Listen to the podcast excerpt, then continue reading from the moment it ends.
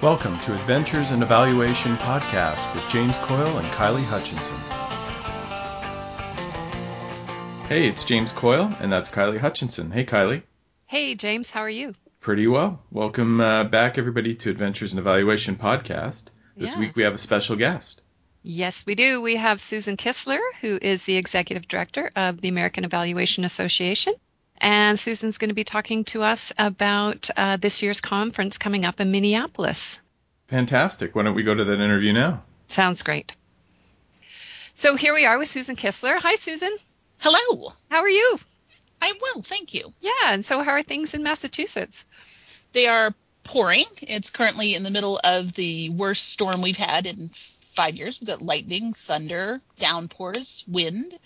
Uh, and uh, there happens to be somebody outside my door breaking rocks. But other than that, life's great. Oh, sounds like perfect conditions for doing a podcast. Of course. Hey, Susan, it's James Coyle. How are you? I am well, James. Thanks so much. It's great to uh, finally chat with you live. I know we've exchanged some emails in the past, but uh, we're really happy to have you on our show. I appreciate it. So, uh, Susan, we thought that maybe you would be uh, one of the best people to speak about the upcoming AEA conference. And uh, we just wondered, in terms of giving us a sneak preview, what should people know about this year's conference or what, what's new, what's uh, kind of exciting? What, what do you have to tell us? Well, the easy things are that we're in Minneapolis in October 24 to 27, and uh, the theme for the year is evaluation in complex ecologies, relationships, responsibilities, and relevance. For those who have been to one of our conferences before, uh, what's new? We have um, a new set of sessions called brown bag two different kinds of sessions brown bag idea exchanges which are we've decided afterwards sort of like hindsight is 2020 definitely should have used a different name but uh, the concept is like birds of a feather sessions that people may have seen at other meetings so on saturday afternoon we're having sort of informal lunch gatherings around uh, topics of common interest um, we also have Ignite sessions this year. So our wonderful data visualization and reporting TIG, topical interest group, had uh, Ignite presentations for their business meeting last year. This year we have over 60 different Ignite presentations across, I think we have eight different or nine different sessions. Um, so I don't know if, you, if your listeners know what Ignite presentations are. Yeah, we actually had uh, Stephanie Evergreen on recently to talk about that. So yeah, we have over 60 of those this year, which is a, a, a new format, at least in this, you know, in that that number of them.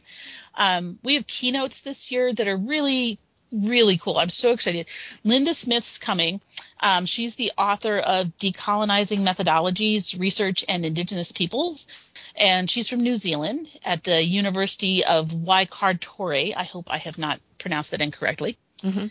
And we have Oran Hesterman from uh, the pre- he's the president of Fair Food Network and the author of Fair Food: Growing a Healthy, Sustainable Food System for All. Oh, Um, last year was the first year we really had uh, we had two different outside speakers. People we we got great feedback about them. Um, loved having sort of that that external perspective. Uh, on our field, and something that was clear though is people said, you know, we really could use some sort of translator, something that helped connect these great messages and these great speakers with our practice. So this something different for this year is both of the two external keynotes are going to have uh, discussants, the sort of senior members who try to help make those connections for the audience. Oh, you you know that's that's great to hear because uh, I've felt that several times that wow this was a great keynote speaker but I, I didn't quite get the connection with Yeah, help make evaluation. the leap.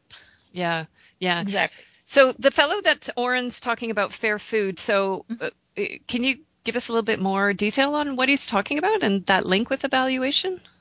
Well, he's sort of on a mission to change how food is grown and shipped and sold and how we eat and how we think about food and how we think about food should be produced.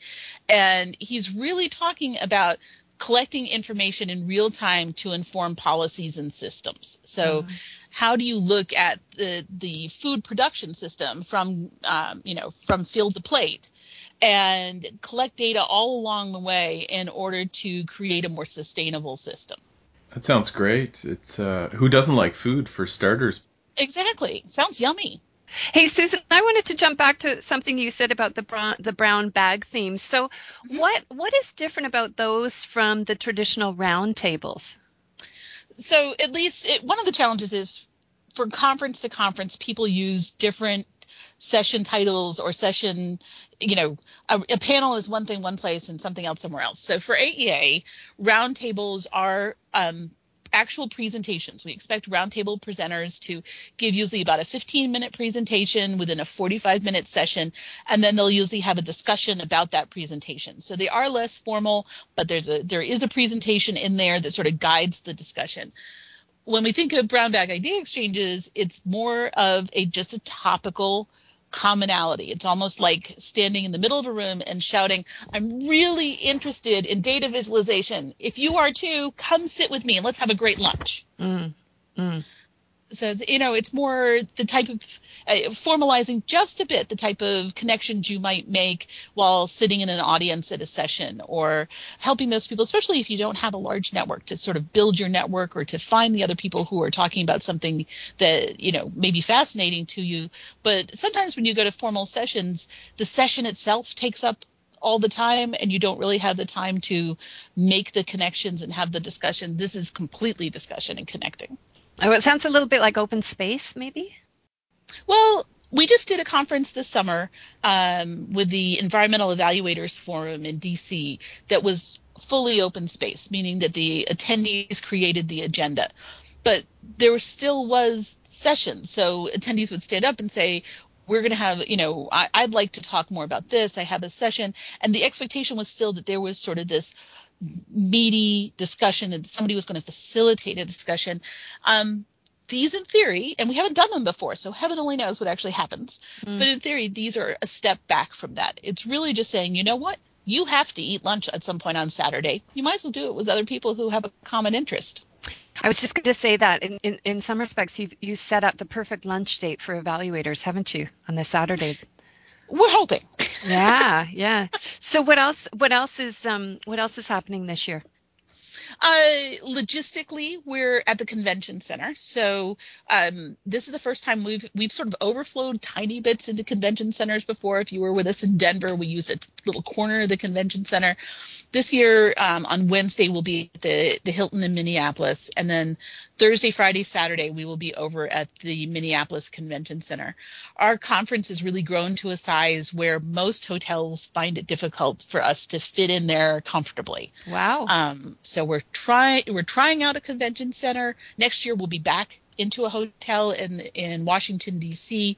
But I think more and more you'll see some hybrid, and eventually we probably will have to move more to a convention center permanently. We have about 25 to 2,700 attendees each year now, and that's hard to get into a single hotel or many single hotels. It's just fewer and fewer hotels that can hold us comfortably. And what and what's the convention center like? Because sometimes I think of these big, you know, behemoths where we get lost in. It is huge. So it's it, and the good side, the bad side. The good side is it's big enough that we are not like there's enough room in all the sessions and we're not running into people and we have plenty of space for our exhibitors who aren't you know having people climb over them to take a look at them um, but we almost all of our sessions um, are going to be there's a little pod on one floor at the bottom of an escalator and then you go up and we have the whole second floor so i really like excuse me the layout in that it's it's still all together. We're not sort of moving across you know multiple other events because we're not large enough yet that we would take over the whole convention center. But this is a way to sort of have a contained meeting and the the minneapolis convention center is gorgeous. Oh. it's really pretty overlooks the city um, and it's nice. So i used to live in st paul and i went to school in minneapolis and uh, you know people let's face it minneapolis in october people think cold and rainy um, and i think of i think of nhl hockey and going to see my canucks beat the wild. They, well come on now. Uh, i think of the replacements. That was my favorite band in university. They're from minneapolis. Yeah. But, but if you're thinking that it, well i'm actually fall in Minneapolis can be gorgeous, but just in case the weather isn't gorgeous, Minneapolis has a huge Habitrail system. Um, or I guess it's better to say indoor sort of tubes that you, you know, walkways that connect major buildings downtown. So, Susan, when I think of Habitrail, I'm thinking of hamsters and little right. glass tubes. Direct hit. Um, and then you can go over. I don't know if you can hear the thunder in the background, but it sounds like we just got exploded. Oh no. Um, yes, there's little places you can go over to the side and get in those little pedal wheels. Um, when you're bored in a session. right, exactly. Just need a little off. exercise. Burn off Uh, some energy. It's, it, but yes, they're indoor, you know, indoor walkways that are really nice, clean, fully enclosed, safe. And so we have two major hotels, and they're sort of at either end of the convention center. You can get from the hotel to the convention center without going outside if the weather's unpleasant. If the weather is pleasant, you can go outside. And Minneapolis has what I love about this is we're right downtown. So we've had some years where we've been in a neat hotel, but the hotel's you know out of the central sort of urban Oh. district. Oh God, this- Orlando. Orlando, Oh. yes. So the hotel was nice. It was this beautiful Yeah? resort, but Yeah. it was right. You you got uh, Orlando. You got to the front of the hotel, and then you had a half mile driveway, and you got to the end of the half mile driveway, and you were on a small highway. So yeah, you weren't exactly any place you could go out and walk in and be somewhere. This whole venue, both the hotels, all the hotels, and the convention center are smack in the middle of Minneapolis. So, you know, two block walk away, you're on Nicollet Mall, which has restaurants all up and down it. You there's the Walker Art Center. There's uh, other art spaces and galleries. There's Hell's Kitchen, which is my favorite food place in all of Minneapolis for those who are foodie, which you can actually see from the Hilton. Like you go, if you walk outside the front of the Hilton and you lean a little to the left, you do have to lean over slightly. Uh, you can look down the street and like a block away, you see Hell's Kitchen. Is this a Gordon Ramsay Hell's Kitchen? No, but it's awesome. It is. It's, it's very funky. It has uh, homemade everything from homemade infused vodka, if you are are a drink aficionado, to um, in your breakfast. All of their peanut butter is homemade. They're famous for their homemade peanut butter and homemade jelly. Um, to everything in between. So we have uh, great local food made well in a really funky atmosphere, some nice live music, and it's a block away from the Hilton. Well, these are really good tips. Um, and it makes me think that you know going to a conference is not all about the the academic stuff, but it's also about the the, the social. But I wanted to ask you quickly, Susan, what's um what's the state of the hotel rooms? Are they are they filled up now, or are the cheap ones gone? What's what's The going on? cheap the cheap ones are gone. There are Hil- rooms left at the Hilton and at the Hyatt, um, but which again flank the hotel, flank the mini the convention center on either end. If you're coming in early for the early workshops, you probably want to be at the Hilton because that's where they are. If you're not coming in early, consider the Hyatt. Uh, one thing, especially if you are, you know, unlike me, but if you happen to be uh, in this on search for a great gym, they had the best in the city and it's free for people who are staying there. So they have amazing workout space at the Hyatt. Um, if you can also, you know, always go to hotels.com and do a search, um, you know, for the distance from the convention center. One thing you might want to look at if you're going to, you know, go it on your own is to uh, check public transit. So Minneapolis has a bunch of different tra- public transit systems. Um, you know, if you call another hotel, make sure that they can tell you how far back and how to get there from public transit or get there easily.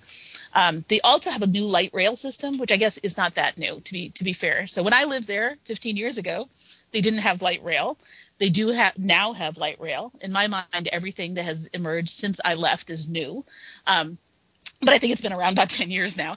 Uh, but the light rail system is awesome. You get on it at the airport, it takes you zooming down to the middle of Minneapolis for like two bucks. And um, you can actually walk from the light rail stop over to the hotel. Uh, we had a board meeting there, and most of the board just walked over. There's also a free shuttle, like a free bus shuttle that'll take you there. Um, but it's a you know easy way to get in from the airport and uh, save a little bit on the transit back and forth. So, Susan, I wanted to ask you, pick your brain a little bit. Um, obviously, this isn't your first AEA conference. Do you remember the first one you went to? Oh my goodness. I think my first one was in Atlanta in like 1997. You've been to a few of these. This isn't your first rodeo. No. When I first went to my my my uh, my very first AEA, um, I was flying down. Uh, it was uh, to Denver, and um, I was thinking, oh my gosh, there's going to be so many different things to see, so many things to do. And so I was really trying to pick someone's brain to find out what kind of approach do you advise for me to get the most out of this?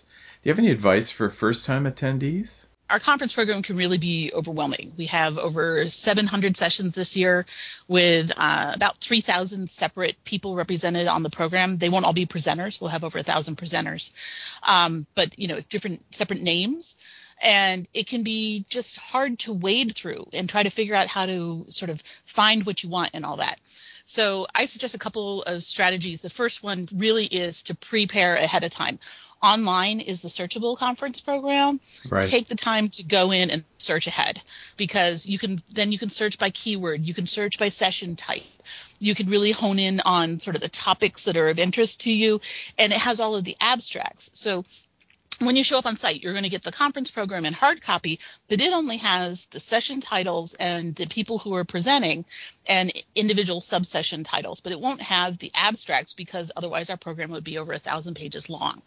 So the place to really find that detail is online. So it's, worth it taking that half hour ahead of time to, to dive in. And of course, it's up while you're there as well if you want to do it in your room before you come down um, you know, to find the sessions that are that are just right for you. The other way to go about this is to think about your learning style. So you might want to look at the sessions of a different type. Like I love the Ignite sessions. I love demonstrations. I'm sort of a hand-on person. Um, mm-hmm.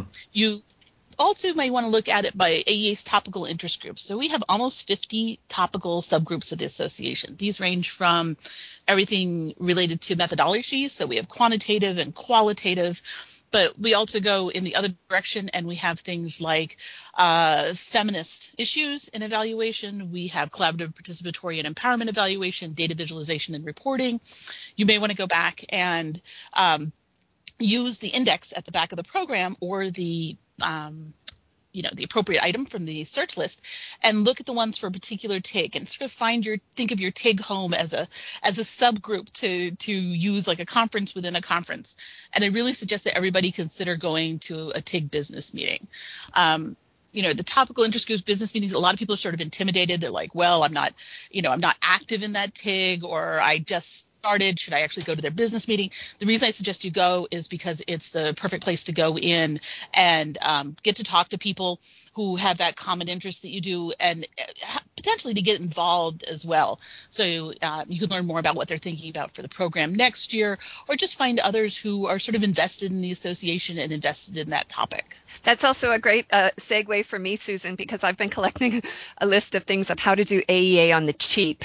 Uh, so for you know thinking of you know when i first started going and i was a young student and uh, one of the things i have about one, one of the four ideas that i have is go to the the, the TIG business meeting because it's usually catered, so you can eat for free there. Um, are you are you interested? Are you guys interested in hearing the other three tips? Yeah, what you got? Bring it. Okay, so um, first of all, there is the cheap block of hotel rooms. Now I he- understand this this year those are already sold out, but yeah, don't be afraid. Uh, I've met lots of people who end up staying in the hostel or the nearby Super Eight or, or whatever.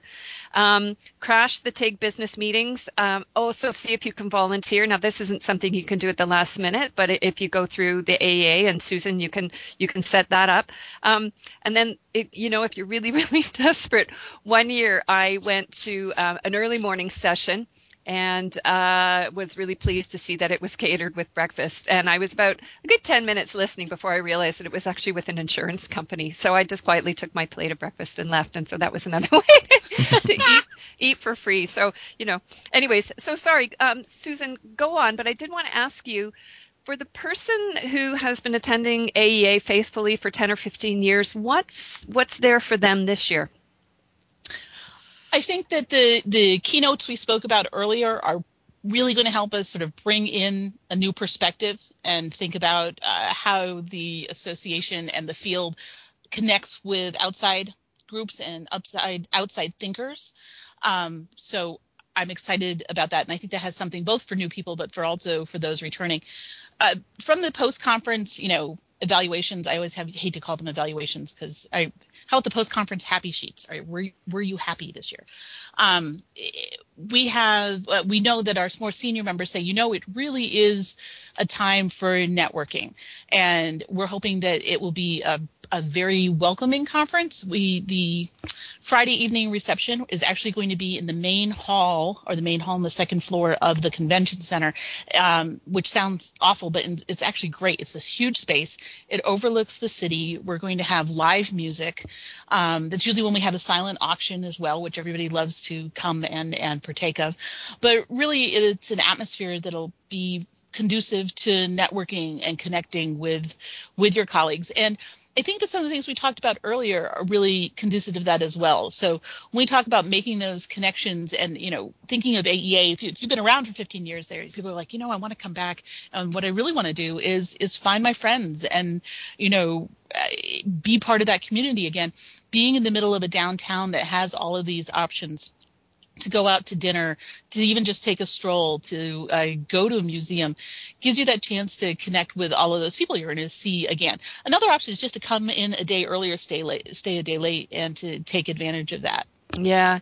And you know, I would I this makes me think of the time when I first started going to AEA conferences and I didn't know anybody. And and those networking sessions, you know, they would just strike fear in my heart because I would feel shy and you know, there'd be all these well-known names, you know, patting each other on the back and stuff. And I really felt like an outsider. And it took me, you know, quite a few years before I now I can go to an AEA conference and I can see lots of people that I know. But I, I, I, almost want to issue a challenge to to people out there who are very comfortable and have lots of friends there to maybe branch out and at least introduce themselves to one person at one of that one of those receptions who's maybe standing by themselves, looking a little bit uncomfortable, and you know just just make a point of making one new friend to kind of bring that person into the community. I don't know. That's a great point. I think, and uh, we actually have a conference newsletter that's going to go out in October um, before the conference. We have a newsletter that goes out every month. This will be an extra issue that is just about the conference, and um, I think I'll issue issue the call from you in there because I think that's a really great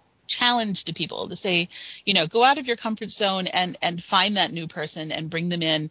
Um, you know, and I'll put it, I'll put out the call to the new people to try not to be quite so shy. Go out and um, we're trying. We, I mean, over the last five years, I'd say we really made an effort to try to make spaces and opportunities where those who might be a little more shy have that that place to go where they can meet people and it might not have to be a large reception. So again the going back to the idea exchange sessions on saturday or going to a roundtable where you can have that informal discussion in a smaller group. Or my favorite really is the poster exhibition. So you go to the poster session on uh, Wednesday night. It's huge. Let's be fair. There's 2,000 people there. There's 100 posters there. But the cool part is you got the names and titles of all the posters. So you can find the topics that are of interest to you. And it's this perfect opportunity because you go over and you're not talking to a crowd. You're really talking to somebody one on one. And you'll have this automatic icebreaker right there because what you're talking about is their poster. So I think that's a really good place to sort of start up those conversations and connections um, and, and make a big conference and a big event smaller and something more manageable. Yeah, yeah, no, that's that's really that's really good advice. So we're um we're getting close to, to wrapping up, but um I have two other tips for conference goers. I wonder yes. if you guys think. Uh, so the the first one is, and I might make myself unpopular by saying this, but with so much on offer and so little time, and you can't see everything, I uh, over the years just grew kind of emboldened enough to actually leave a session when when it's not meeting my needs and mm-hmm. and running to another one. I don't know. How do you feel about that, James? Yeah, I've I've done the same. I hesitate to to make that comment, but I think it's fair to say with so many of us, you know, presenting uh, at such conferences, there's going to be the occasional dud, and and sometimes I even walked into a session and I completely misunderstood what it was going to be. So I want to maximize the time, move next door but even further, I think occasionally I found that it was okay for me to slip down to the gym and go for an hour long workout just to kind of recharge my energy because it's such a long day. Yeah. The hardest thing for me was feeling like I was going to miss something. Um, but for me to learn, to encode, I think pacing myself across those days um, was also at least my, my, one of my strategies. I've, I've actually recently heard, and I forget who the fellow is. I think his name is David Rock or somebody who is he's actually advocating that it, when planning conferences, we actually build in those periods of downtime when absolutely nothing's happening, but not just at five o'clock, but a couple times during the day where people can actually have that quiet time to integrate what they're learning. Susan? It's a really good point. I mean, we've we've struggled with it. It's when I when I started, we used to go from eight in the morning until uh, six at night. The reception started at six thirty, and we went to eight. We didn't even have lunch breaks. There was just it was every ten minute break in between, and we went from beginning to the end. Um, so at least now we stop for lunch. there's a there's a little bit of time time out there in the middle. We've tried to expand some of the breaks from you know 10 to 20 to we have a half hour break um, each day, I believe, as well.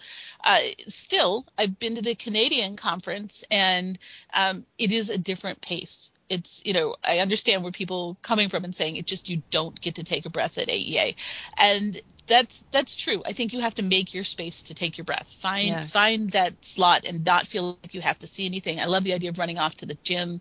I would add something about you know session hopping which i try not to condone but i completely understand. Um, but if you're there, if you know it's a session that's for you, you know the speakers, you know you're going to be there, go sit right up front and applaud loudly. But if you know that you know you're not sure you're fishing you're you think this might be right but it's really a hit or miss for you the only thing i would ask is is consider like sitting towards the back or at the end of the row so you're yeah, not exactly. you know yeah you're, you're, not obviously you're not leaving from yeah. the middle of the audience yeah yeah yeah that's, that's like a little a, disheartening to the poor speaker terribly. To the speaker to the people other people who are trying to watch you know the whole the, the whole thing. So so try to think of ways to take your exit graciously. Yeah. Um, and then the other thing that i have is uh, sitting in my inbox are every year at aea i take about 20 pages of, of notes double sided but i need to integrate those all into the work that i'm doing. And i'm mm-hmm. furiously trying to do it on the plane on the way home but i never finish. And i think oh that's fine i'm going to do that when i get home.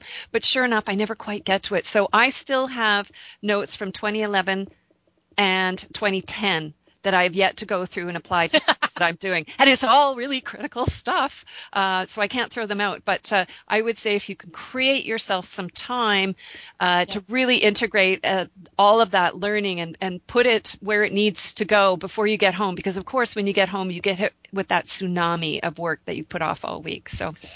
So just a just a thought on that. So as an internal evaluator, we usually have a small team of evaluators, and as much as we'd like to, sometimes we have to send somebody to the AEA, someone else to the Canadian Evaluation Society, and someone else to you know other conferences.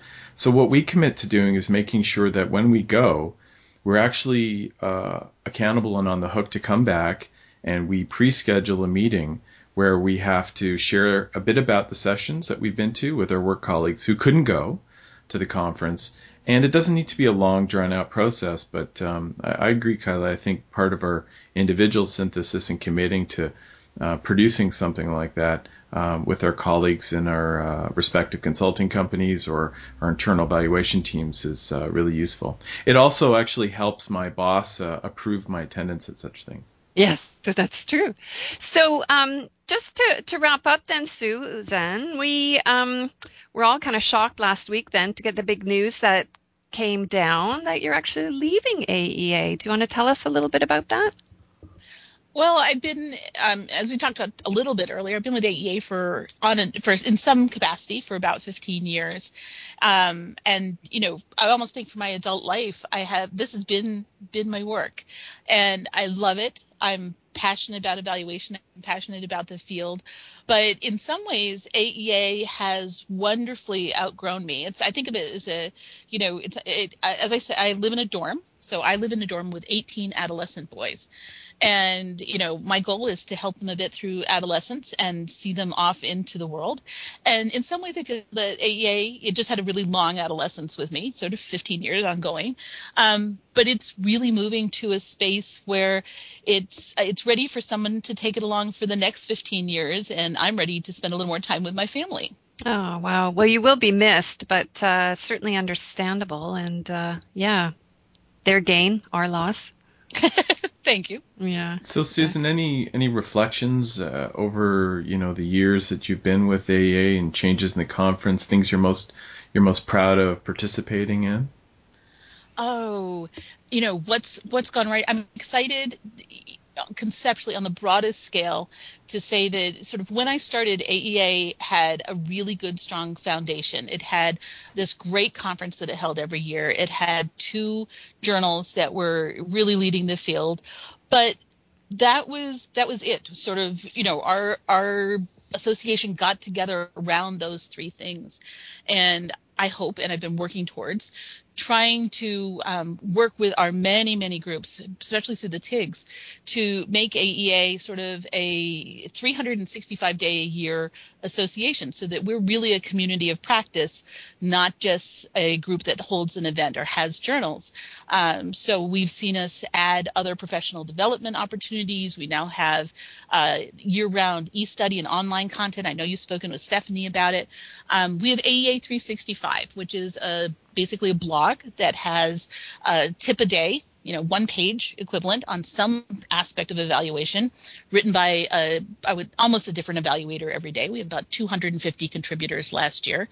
And, you know, so really is something out there 365 days a year for our members and for the field. And that shift is something that I'm so proud to have been uh, just a small part of to, to see that happen. Yeah. Yeah. Well, congratulations, Susan. That's a, a great run that you had, and we hope that you don't uh, kind of disappear from us altogether. Thanks very much, Susan. So I guess that's it for um, this week. So, uh, folks, we're interested to know what your kind of favorite memories of the AEA conference or, you know, any questions or comments that you have on anything you heard today. You can leave them at adventuresinevaluation.podbean.com. And we're also available on iTunes, are we not, James? We are. So for those of you who want to have uh, these uh, podcasts downloaded automatically to your favorite uh, uh media device, please just go through iTunes and you can enter uh, James Coyle or Kylie Hutchinson or Adventures in Evaluation into the uh, iTunes search bar and you'll find our podcast. That's great. So thanks, Susan. Thanks, James. And um, we'll see everybody next time on Adventures in Evaluation. Thanks, Susan. Thanks for having me. Bye. Bye-bye.